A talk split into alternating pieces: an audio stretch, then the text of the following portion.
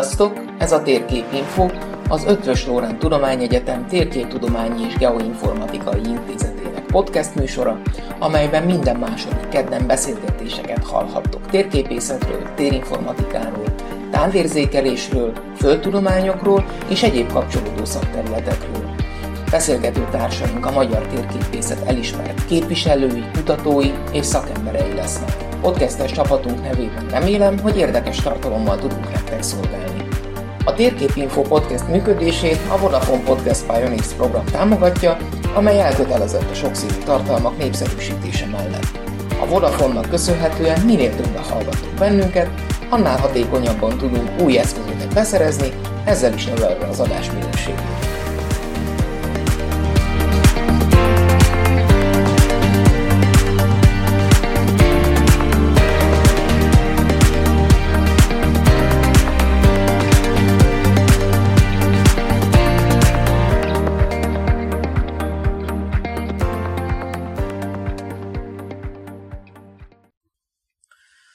Köszöntöm a hallgatókat! Mai vendégünk dr. Székely Balázs, a TTK Geofizikai és űrtudományi tanszékének egyetemi docense, és egy nagyon érdekes témáról fogunk ma beszélgetni, ami pedig a morfometria, szándékosan nem mondtam előtagot, és ezt közelítsük meg első lépésben a Mars oldaláról ugyanis az utóbbi időben, mikor készültem erre a beszélgetésre, illetve felvetettem neked ennek a beszélgetésnek a lehetőségét, megnéztem, hogy mihez kapcsolódnak utóbbi időkben tudományos publikációi, tudományos munkád, és nagyon sok olyan dolgot, vagy elég sok olyan dolgot találtam, ami összeköttetésben van a Marssal, illetve a Marsnak a felszínével. Mit lehet erről tudni? Vagy milyen kapcsolatban van ez a mindennapi munkáddal? Először is köszönöm szépen a meghívást, és én is szeretettel köszöntöm a hallgatókat. Valóban a mindennapi munkámhoz kapcsolódik ez a dolog, és hát tulajdonképpen jó sorsom úgy hozta, hogy valamilyen szinten gyerekkori álmom teljesült ezzel. Én annak idején, hát mikor gyerek voltam, akkor, akkor a, az űrkutatás akkor kezdett el számos eredményt hozni, olyanokat, amit az ember, hát azt mondtuk, hogy elértük a Jupiter, meg a külső bolygókat, szóval Szóval én ezt állandóan figyeltem, és úgy voltam vele, hogy hát kérem szépen engem ez nagyon érdekel, és hát ha ezzel lehet foglalkozni. És én egy csillagásznak készültem, mert hogy akkoriban a naprendszer az még a csillagászathoz tartozott. És akkor hát akkor tulajdonképpen nem is tudom, hogy ne legyek csillagász, vagy legyek csillagász. Végül is úgy, úgy alakult, hogy a csillagász szakot is elvégeztem, és a geofizikus szakot is, és bekerültem az űrkutató csoportba. És akkor, hát akkor még nem nem, ez a Mars vonal az még akkor nem, nem volt elég erős, mi a Föld a világbőrből témával foglalkoztunk, meg a magnetoszférával, meg ilyesmivel, és akkor egyszer úgy alakult a történet, hogy kiderült, hogy az adatok jelentős részét elkezdik publikálgatni. És van már olyan számítógép, amivel ezt fel lehet dolgozni, és akkor hát az ember elkezd gondolkozni. Én akkor már domborzati modellekkel foglalkoztam hosszabb ideje. Aztán egyszer csak sikerült elérnem, hogy a Bécsi Műszaki Egyetemen egy ilyen projektmunkatársként elkezdtem tevékenykedni, és ott volt egy ilyen projekt. Nevezetesen az ISAN, a Mars Expressnek a társkutatói volt, voltak ott a kollégák, és úgy adott, hogy engem is valahogy bevettek ebbe. És hát rengeteg adat egyszer csak ott állt előttem, volt valamiféle elvárás, hogy mit csinálgasson az ember, de, ne, de viszonylag szabad kezet kaptam. Kicsit belemegyünk abba, hogy úgy morfometria, az tulajdonképpen miféle dolog is. Ezt már a földi körülmények között is rengeteget alkalmazták. Gyakorlatilag azt lehet mondani, hogy 20. század elejétől szinte, ugyanis rájöttek arra, hogy a, a felszín, a föld felszín, ugye, amit, amivel a geomorfológia foglalkozik, az ö, különféle matematikai megközelítésben is ö, elemezhető, és már a 1940-es évektől térképekről hát elég komoly munkával levettek különféle paramétereket, amik, ami alapján például a sziklás a különféle tektonikai egységeit vizsgálták, a, a folyóknak a, az alakját vizsgálták, matematikai, komoly matematikai eszközökkel. Hát nehezen tudom elképzelni, hogy annak idején ez hogy működött.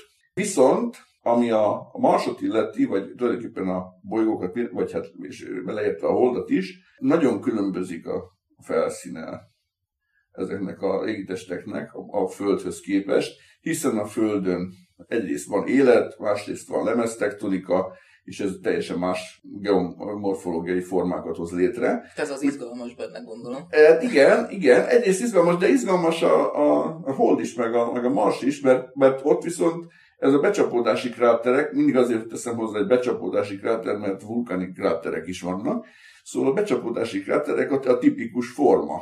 A Mars meg még azért is izgalmas, mert úgy gondoljuk, és ez szakma nagyjából egyetért ebben, hogy valaha folyó víz, vagy legalábbis valamiféle folyadék folyhatott ott. Ma ez valószínűleg nincsen, de olyan formákat látunk, ami a földi formákkal összevethető, ugyanakkor pedig a Hold meg a Mars esetében, vagy még más égitestek esetében is, ez a becsapódási kráter dolog, ez nagyon hamar felkeltette a, hát akkor még űrkutatók figyelmét, nevezetesen ha feltételezzük azt, hogy a, a becsapódásoknak van valamiféle üteme, akkor, hogyha elkezdjük a krátereket számlálni méret és darabszám szerint, akkor ebből annak a felszínnek a korát ki lehetne találni. Na most a Marson elég sok féle ilyen felszín darab van, amiben van, ami rettetes mennyiségű kráter van, vannak olyanok, ahol pedig alig. És ezeket már a, a felvételekből is meg lehetett állapítani. Tehát, hogyha az embernek van egy rakás felvétele e, elég jó lefedettséggel, akkor ebből elkezd tudni számolni, és ezt, ezt nagyon sokan csinálták. Néhány éve elhunyt Gerhard Neukum volt az egyik ilyen fontos kutatója ennek a területnek. Kifejlesztett egy elég speciális sztereokamerát, amit aztán a bizonyos Mars Expressre föl is tettek, ugye ez az úgynevezett magyarul HRSC-nek mondjuk, ugye ez a High Resolution Stereo Camera, amivel isztodatos mennyiségű adatot sikerült gyártani, és mivel hogy stereo, ennek következtében domborzat modellt is lehet ebből csinálni. És innentől kezdve nagyon sikeres lett a projekt, ugye ott tervezték, hogy hát ugye három évig talán fog működni, Na most az Orbit számlálás az négy számjegy volt, olyan jól sikerült a dolog, hogy ezt, ezt ki kellett bővíteni, mert négy számjegy, tehát a tízezret meghaladta a, a, a keringések száma, és ennek következtében nagyon különböző, de nagyon jó felbontású adatok állnak rendelkezés. Hozzáteszem, hogy már... Mikor volt ez? Hát ez ugye már a 2000, 2010-es évektől kezdve kezdték ezt fejleszteni, de hozzáteszem, hogy már az a csúnyaság is megtörtént, ugye a 2000-es évek fordulóján, hogy a Marsról globálisan jobb domborzat modellünk volt, kisebb a Mars, ez nagyon fontos, mint a Föld, de ha arányítanánk a Földhöz képest, jobb, jobb globális domborzat modellünk volt, mint a Földről. Milyen pontosság vagy felbontás? Hát az egy, az az úgynevezett Mars Orbital Laser Altimeternek a röviden MOLA adatrendszer volt. Ez, hogyha méterbe fejezzük ki, akkor egy a 463 méter felbontású, ami nem tűnik nagyon, nagyon jónak, de ahhoz, hogy a, az egész a Mars felszínt úgy nagyjából kategorizálni lehessen, illetve hát az úgynevezett távgeológia, mert ugye pillanatnyilag még onnan nem tudtunk mintákat hozni, vagy nem tudjuk a terepen megvizsgálni, de az összes ilyen tevékenység, ez mind arra fut ki, hogy megpróbáljuk a felszín történetét és hát lehetőség szerint a geológiáját valamilyen módon megállapítani. Tekintettel arra, hogy most már olyan fajta kamerák is, multispektrális kamerák is dolgoznak a Mars körül, ennek következtében bizonyos összetételbeli vizsgálatokra is mód nyílik, mhm. úgyhogy ezt a geológusok, akik ezzel foglalkoznak, nagy örömmel e- elemzik, és hát próbálnak valamiféle rendszert teremteni a, a Mars felszínére vonatkozóan. Ez a, ez a, ez a kráter dolog, ez, ez egy nagyon, nagyon élő dolog, de mi ebben nem akartuk belekapcsolódni, mert ezen rengetegen dolgoznak, és kicsit úgy éreztem, hogy, hogy ebben nehéz újat mondani. Viszont a valamilyen körszimmetrikus jelenségek, azok, azok megfogtak minket annak idején, például a vulkánok, megfogtak minket a földi esetben is, és ezért aztán elkezdtünk marsi bizonyos típusú vulkánokra, ezek viszonylag kisméretű vulkánok. A Marson nagyon nagy méretű vulkánok vannak, úgyhogy aki, aki szereti azt, nagyon javaslom, hogy például a Google őrsznek a, átvált a Marsra, és nagyon szépen lehetek ezeket látni. Szóval, hogy és, és helynevekkel is el van látva, tehát lehet is keresni. Na minden esetre mi kisebb vulkánokkal foglalkozunk, úgynevezett salakkúpokkal, amit hát a Föld esetében úgy tudjuk, hogy úgynevezett monogenetikus, tehát egyszer kitör, és a kicsit olyan lesz, mint mondjuk egy, egy vakontúrás. Bizonyos értelemben a keletkezése is olyan, mint amikor a vakont kirakja a Földet, és, és mi ilyenekkel foglalkoztunk, és ezekből ö, publikáltunk. És hát úgy tűnik, hogy azért, azért olvasgatják a cikkeinket. Visszatérve a legelejére, ugye morfometria, és hogy nem használtam előtagot, Különbözik-e fogalomban valamitől egymástól a földi, illetve a más égitestekkel foglalkozó morfometria, illetve mit jelent maga ez a szó így viszonylag egyszerűen magyar nyelvre fordítani, ha eddig esetleg nem derült ki? Nos, a morfometriát azt gondolom, hogy nagyon széles körben alkalmazzák, például akár olyasmire, hogy csontoknak a, a, méret, méretét megalapítani, vagy, vagy valami fosszíliáknak a, a sajátosságait, csigáknak, vagy kagylóknak a, a méret növekedését, és ott is, ott is vannak bizonyos fajta jellegek, amivel meg lehet állapítani, mint hogy egy, egy, egy babáról meg lehet állapítani, hogy baba, mert nagy a feje. Ugye? És akkor, és akkor ilyen formán egy, egy kagylóról is meg lehet állapítani, hogy az úgynevezett juvenilis, tehát kicsi, vagy fiatal, vagy pedig, vagy pedig nagy, nem mindegyiknél, de van amiknél. Na szóval ez a morfometria, ez, ez, egy, ez egy általánosan használt dolog, és amit mi, és nagyon helyes, hogy nem tettél ö, ö, előtagot, mert akkor most teszek, tehát a geomorfometria az egyértelműen a, a, a, a földi tájak vagy, vagy, vagy formáknak a, a, a számszerűsítésével foglalkozik, és az areomorfometria az pedig a marsi, az az árészből jön, ugye, ugye a mars és árész, és a, a földnél meg van a geo és a terra. No tehát az areomorfometria meg pedig, az pedig a, a marsi jelenségeknek a mérhető paraméterének a megállapítására szolgál. Na most mi, miről van szó? Hát a legegyszerűbb dolog, amit mondtam, ez a kráter átmérő. Azt, gond, azt gondoljuk, hogy ezek nagyjából körszimmetrikus dolgok, megállapítjuk, hogy mondjuk mekkora az átmérője, meg milyen mély, meg ilyesmi, és ebből lehet statisztikát sem. Ennél sokkal többet is tudunk csinálni természetesen, bár ez is egy nagyon nagy munka, különösen akkor nagy munka, mikor azt látjuk, hogy egy kráterbe becsapódik kettő másik. Mert akkor ugye egymást elfedik, és, és, és bizony, és van az, amikor, a, amikor egy korábbi adatot megsemmisít egy újabb becsapódás, ezzel, ezzel együtt kell élnünk. Na most a, a másik, hogy a, a, a Marson nagyon erőteljes a kettősség. Tulajdonképpen, ha a Földet néznénk, akkor ott, itt is kettősséget találunk, ugye, mert hogyha az óceánokból hirtelen eltűnne a víz, akkor azt látnánk, hogy vannak óceáni medencék, meg vannak ami, a kontinensek.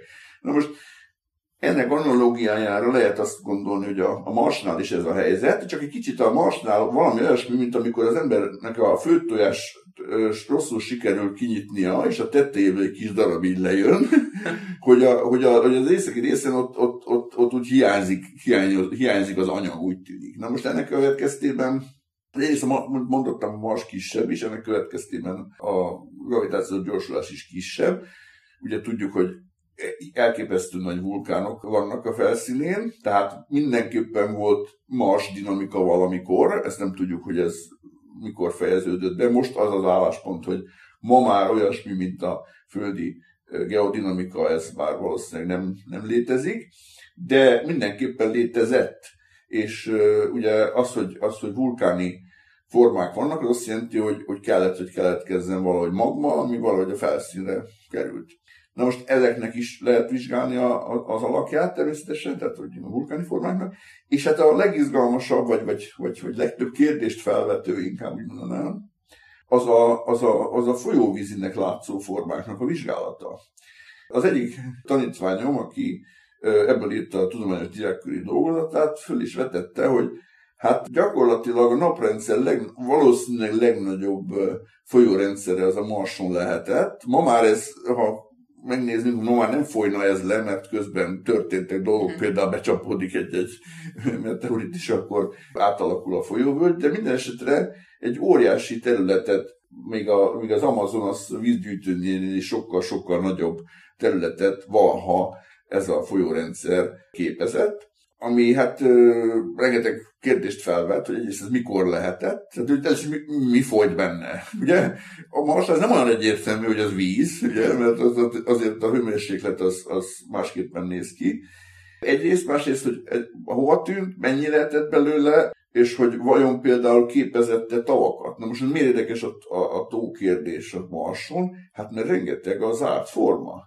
Ugye, amikor egy meteorit kráterről beszélünk, akkor abban a pillanatban egy zárt formát keletkeztetünk. És ennek lefolyástalan formát. És ahhoz, hogy az, az, az lefolyjon, ahhoz el kell erodálni a peremét valahogy.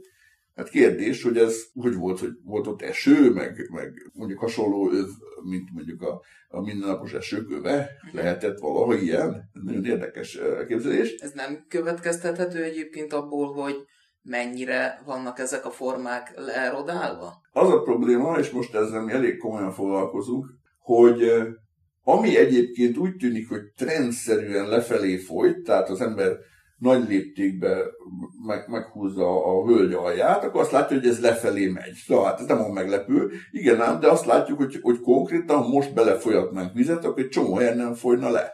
Na most ez mitől van? Például attól, hogy tektonikai mozgások lehettek közben.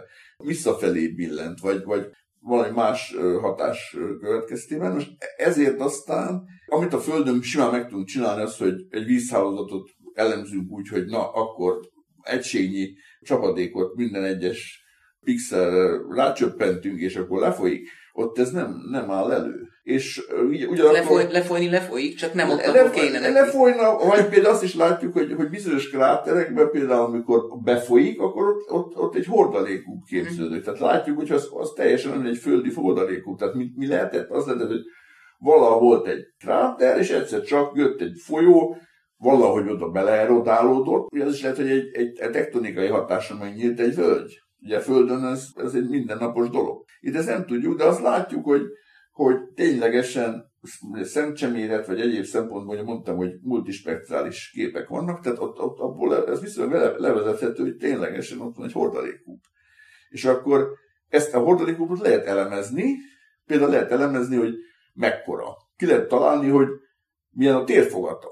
Most, ha ezt hozzárendelünk mondjuk egy sűrűséget, akkor azt ki lehet találni, hogy mennyi, mondjuk földi esetben mennyi folyó víz mennyiségnek kell ahhoz ott lefolyni, hogy ezt oda le tudja pakolni. Természetesen nem lehet egy az egybe átvinni a, a földi ismereteinket, egyrészt azért, mert ugye kisebb és a gravitáció is teljesen más, illetve bizonyos fajta folyamatok, azok, ami a Föld, föld esetében magától értetődő, az, az alárendelt, vagy fordítva, a Marson jelen pillanatban a fagyhatásnak sokkal nagyobb jelentősége van, mint mondjuk a Földön. Földön is van, de ott ez teljesen tipikus. Na most tekintettel, hogy a napfény is kevesebb, ennek következtében az olvadás-fagyás ciklus teljesen másképp néz ki, mint mondjuk a Földön. És ennek az is a következmény, hogy például vannak ilyen tanulmányok, hogy, hogy bizonyos kráterekben azt látjuk, hogy a csúszamlások, mert azért csúszamlások történnek, aszimmetrikusan helyezkednek el. Miért? Feltételezés azt, hogy az egyik részét megsüti a nap, akkor szépen megolvad, és szépen ilyen kis, mint egy ilyen tészta lefolyik. És akkor ebből szintén lehet morfometriázni, hogy akkor az mennyire szimmetrikus, hol vannak a, ezek a csúszamlások, akkor a, hogy a déli féltekén ezek merre néznek, északi féltekén merre néznek. Hát természetesen ezek spekulatív dolgok, amíg oda nem megyünk, és amíg ott nem lesz érdemi térképezés, meg geológiai vizsgálat, addig ilyenekre tudunk csak támaszkodni. Talán nem titok, de itt a mielőtt bekapcsoltuk volna a felvételt, elhangzott, hogy itt az eltén van, utol, Magyarországon egyelőre geofizikus képzés magyar nyelven. Ez most így a témához kapcsolódóan azt a kérdést veti föl bennem, hogy egyrészt konkrétan most ehhez a témához hogy jön a geofizika? Hát nagyon jó kérdés, és első, első pillanatra meglepő, de igazából nem. Először is szoktam mondani, hogy a geofizika, most a Földet nézzük, a Föld középpontjától a napig majdnem minden a milyen. Kicsit hagyunk a geológusoknak, kicsit hagyunk a hidrológusoknak, meg a biológusoknak, a meteorológusoknak, de a Föld középpontjától nagyjából a kéregig hozzánk tartozik, földrengésekbe, a föld belső szerkezete, köpenyáramlások, és a magas légkörtől, ahol, ahol a magnetoszférától kezdve az úgynevezett nap-föld fizikai kapcsolatok, ezek, ezek mind geofizika, a, a általános geofizika témájába tartoznak. De hogy visszatérjek a, a Mars ügyére. Hát először is, ugye annak idején, amikor a, ez a bizonyos BSC, MSC rendszer bevezetődött, akkor mi mindenképpen szerettünk volna egy, egy űrkutató távérzékelő szakot, mesterszakot létrehozni, aminek végül is az lett a következménye, hogy hogy az egyetemünk úgy döntött, hogy a geofizikus szaknak, tehát a geofizikus mesterszaknak kettő darab, hát akkor még szakirányon, most specializációnak hívják, kicsit nehezebb kimondani. Nos, kettő ilyen, ilyen specializáció van, az egyik a kutató geofizikus, a másik pedig az űrkutató távérzékelő. Ebben ebbe semmi meglepő nincs, hogy a, az űrkutatás és a távérzékelés ide tartozik.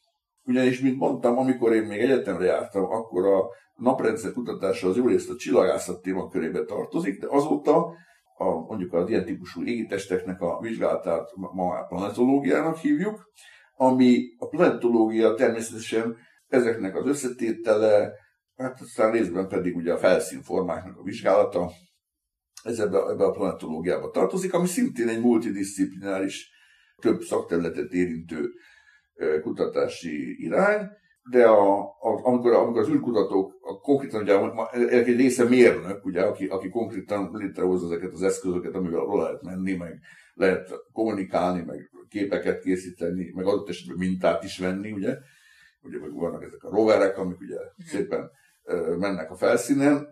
Itt szúrom bele azt, hogy ugye miért kell a, miért kell a rover.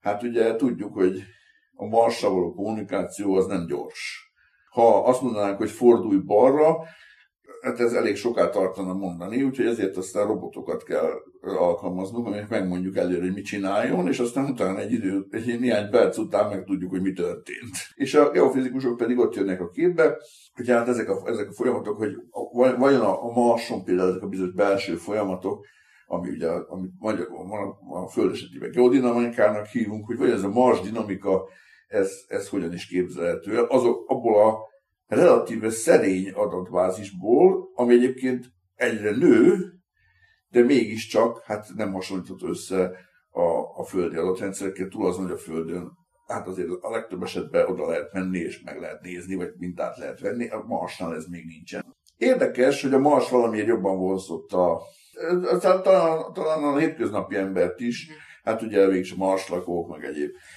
Túl azon, hogy ott tényleg sokféle, ezek a formák, ezek sokkal sokrétűbbek, tehát a, a Holdon pillanatnyilag én nem nagyon tudom, hogy, hogy olyan folyóvíznek tömegesen a nyomát látnánk. De a Marson pedig ez, ez biztos, hogy, biztos, hogy volt. Említetted itt korábban, hogy az elsődleges kutatási témakör mind a pontosabban a Föld és a Mars esetében azok a salakúpok voltak mik a, vannak-e hasonlóságok, vannak-e különbségek, így milyen, mire jutottatok így az egyes területek elemzésével? Kettős a dolog, mert egyrészt ugye a földi salakúpoknál azt tudjuk, hogy oda tudunk menni, és tényleg meg tudjuk állapítani, hogy ezek ténylegesen salakkúpok. Na most miért érdekes ez a salakkúp történet? Mert a rétegvulkán teljesen máshogy képződik, mint a salakkúp, ezt az előbb már meséltem. A salakkúp az, az gyakorlatilag a belső erőnek, ami, amilyen erővel jön ki az, anyag, és a gravitációnak a, az eredménye. Jó, lehet, lehetséges egy kicsit a szélnek van valami befolyása, illetve magának a lerakódott anyagnak van egy, van egy, van, lehet egy valamilyen mozgása, tehát csúszomlások lehetnek. Ezt viszonylag értjük, hogy azok miért, miért úgy néznek ki. Hozzá kell tennem, hogy salakkup és salakkup óriási különbség van. Hogyha valaki veszi a fáradtságot és a, az arizonai, felhívom figyelmet, hogy arizonai, San Francisco vulkáni területre megy mondjuk a Google Earth segítségével, akkor észre fogja venni, hogy ott rettetes mennyiségű, legalább 600 darab ilyen különféle kúpocska helyezkedik el, és ezek mind másfélék, másképpen néznek ki. Vannak egészen frissnek, tehát tényleg ilyen homoksütiszerűek, és vannak olyanok, amik, amik ilyen lópatkó alakúak, szóval mindenféle van. Ezek, ezek lehet méréseket végezni, hogy milyen korúak ezek.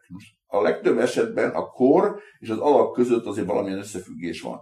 De az is lehet, hogy már amikor keletkezett, akkor nem volt teljesen szimmetrikus. Most ezért aztán mi azt csináljuk, hogy statisztikai mintákat veszünk a különböző korcsoportokból, és a korcsoportok és a, ezt, ezek a morfometri paraméterek, tehát például a lejtőszöge, az átmérője, a kráter átmérő, ezek, ezek klasszikus dolgok, ezeket már a múlt század gyakorlatilag második felébe megállapították, hogy mi, miket, miket kellene méregetni.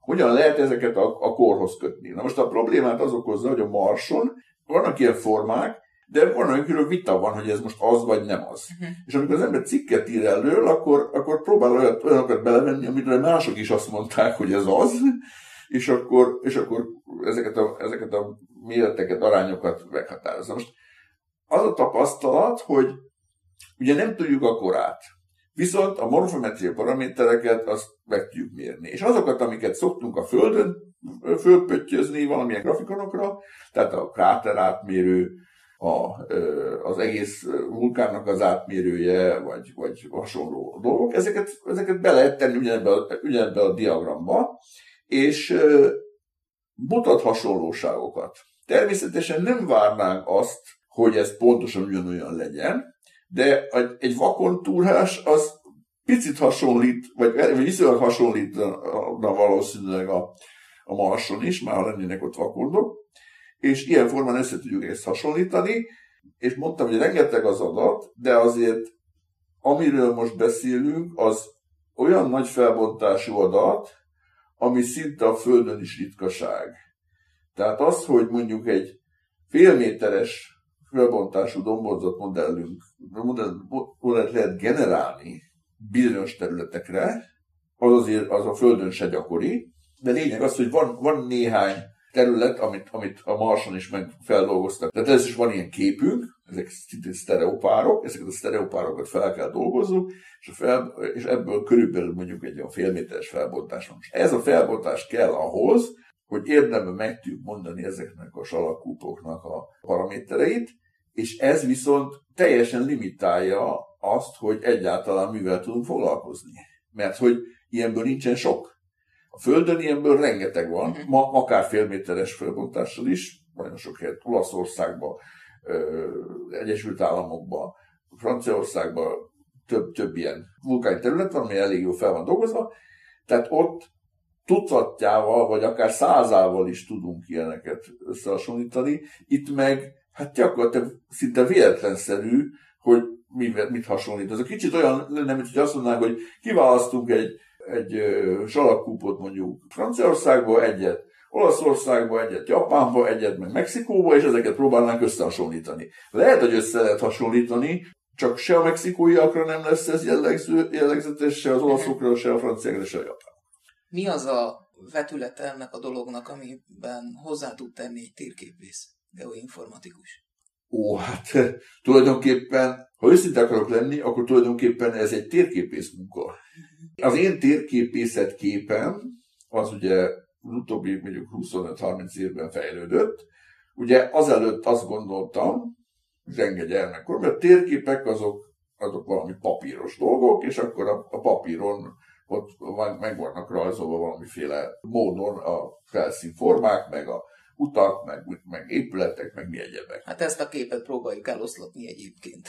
Igen, de bocsánat, de, de ez fontos része annak. Persze, természetesen persze. fontos része, sőt, sőt, ugye az, hogy ez, ez évszázadok alatt fejlődött. Na most ugye, amikor már mondjuk egyetemre jártam, vagy kicsit később, akkor ugye elkezdődött a, a digitális térképek, vagy legalábbis a, a térképészeti adatok digitális adatrendszerbe való szervezése. Mert először azok nem voltak térképek, ugye?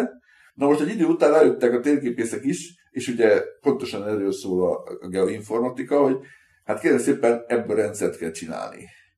És azt, azt kell elérni, hogy a térképeinket tulajdonképpen ebből tudjuk visszavezetni, vagy pedig beletesszük ebbe olyan eszközeinkbe, ami a zsebünkbe hordható, és abban szeretnénk nézegetni.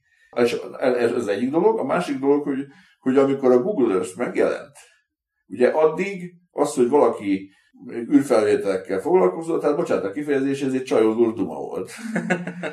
De abban a pillanatban, hogy ez megjelent, abban a mindenki elkezdett mindenki, mindenki elkezdett ezzel foglalkozni. Ha valakinek azt mondta volna, mint 1990-ben mondjuk, hogy egy, egy pizzéria fel akar kerülni egy űrfelvételre, akkor azt mondták volna, hogy te, te hülye vagy.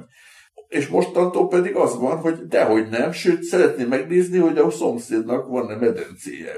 Tehát ez egyfelől ugye sok mindenre alkalmazható ez, és ugyanakkor pedig az adatnyerésre, és adat ellenőrzésre. És innentől kezdve ugye kéz a kézbe jár az én megítésem szerint a, a térképészet, ami a térképészet az, az, az én a mai felfogásom szerint, de javíts ki, hogyha tévedek, az pontosan az, az, a, az összes adat, amiből lehet térképet gyártani, abból hogyan csinálunk olyat, ami a felhasználó számára elmondja azt a konkrét dolgot, amit ő szeretne megnézni. És mögötte zümmögnek az adatbázisok, és aztán ezt a jó néhány szá- évszázad alatt kidolgozott elvek alapján meg fogjuk tudni jeleníteni, mert ne, számomra a térképészetben az is benne van, hogy hogyan jelenítsük meg. Mi lesz az, ami érdekes, és mi az, amit el kell hanyagolni. Ugye, és ezért van az, hogy egy űrfelvétel sok, sok embernek igazából nem sok mindent mond, mert, mert néha túl sok adatot jelent. És a térképek azok pontosan ilyenek, hogy azok valamilyen szempontból értelmezik a valóságot, és kiemelnek bizonyos jellegeket, és másokat pedig részben elhanyagolnak, vagy, vagy, vagy legalábbis kevésbé jellegzetesen adnak meg. Ugyanezt természetesen a bolygókra is el lehet játszani. Tehát a, az én irodámban, hál' Istennek, van Mars és, és Vénusz térkép is, és hát, amit a gyerekkoromban az ember nézte mondjuk a Dél-Amerikát, és akkor ott mindenféle érdekes dolgokat fedezett fel, hát ezt most már a Marsra meg lehet csinálni, és nem kevesen vannak, egyébként amatőrök is, akik pusztán kezdcelésből ezeket a marsi tájakat hát legalábbis mentálisan járják. Kettő rövidebb kérdést engedj még meg a végére. Egyik, hogy milyen a népszerűségi indexe hallgatók oldaláról ennek a témának. Most így alapvetően, a, így összességében a morfometriára gondolok. A másik pedig az, hogy, hogy a közeljövőben vannak-e olyan konkrét terveid ebben a témában, amit viszonylag kézzelfogható módon itt most meg lehet osztani, amit vársz? Úgy kezdeném a dolgot, hogy a hallgatókat érdekli a, a Mars, vagy érdekli a, egyáltalán a, a naprendszer. Úgy gondolom, mert itt még mindenki látja, hogy ebben sok kutatnivaló van, természetesen a Földön is rengeteg kutatnivaló van, csak azt legtöbben nem nagyon látják. Minden esetre itt látják, hogy ebbe, ebbe innováció van, stb. Na most a, a morfometriával nem kezd az ember rögtön, mert először a hallgatónak azt kell látnia, hogy ebben ténylegesen van potenciál, és pillanatokon belül a világszínvonalra tud fejlődni, a világszínvonal fölé tud fejlődni, hiszen mindketten tudjuk, hogy például rendszeresen Bécsben megrendezett European Geosciences Unionnak a tavaszi konferenciáján rengeteg hallgató is szerepel, mert hogy mondjuk egy, egy másfél éves munkával Na persze, ez azt is jelenti, hogy a kedvenc vendéglátóipari hegységében nem lesz ott a happy hour, hanem, hanem helyette valamiféle, számokat vagy, vagy, vagy képeket fog elemezni. De minden esetre egy másfél éves munkával el tud oda jutni, hogy ezen a konferencián mondjuk egy poszter bemutasson. Amire természetesen az érdeklődők jönnek, és, és, és megvitatják, hogy milyen eredményeket értek el.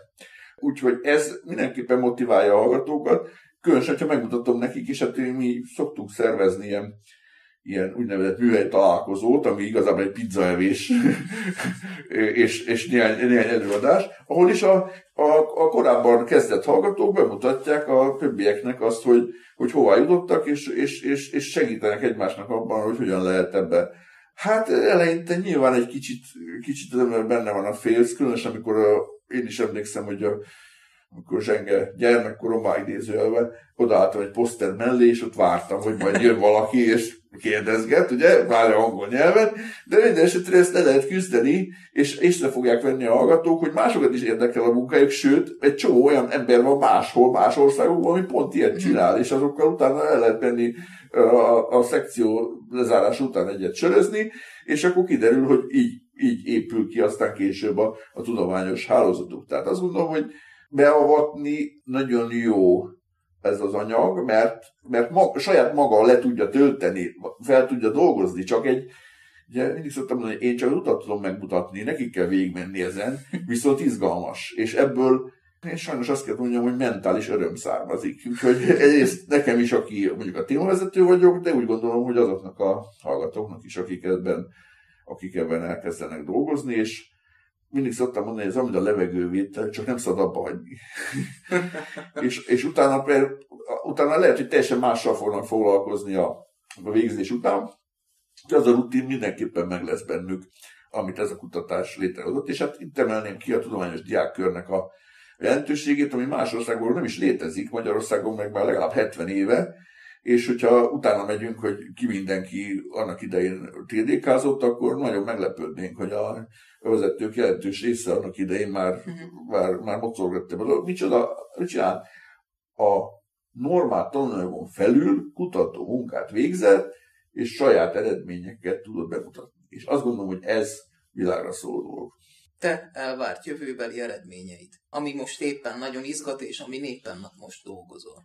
Jó, akkor az elvárt szót nem, nem, nem tudom értelmezni. Kutatásban nincsen elvárás. Ha, ha, ha, valaki, hipotétis. ha valaki, valaki azt gondolja, hogy van elvárt eredmény, akkor az már vagy eleve kész volt, vagy pedig nem igaz.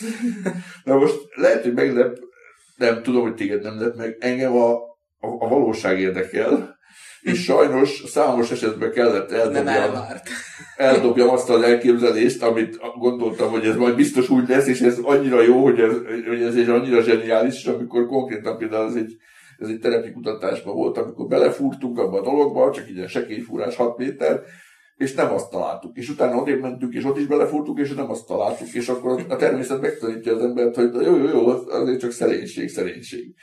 Na most akkor majd válaszoljak a kérdésedre. Én mondjuk úgy, hogy kb.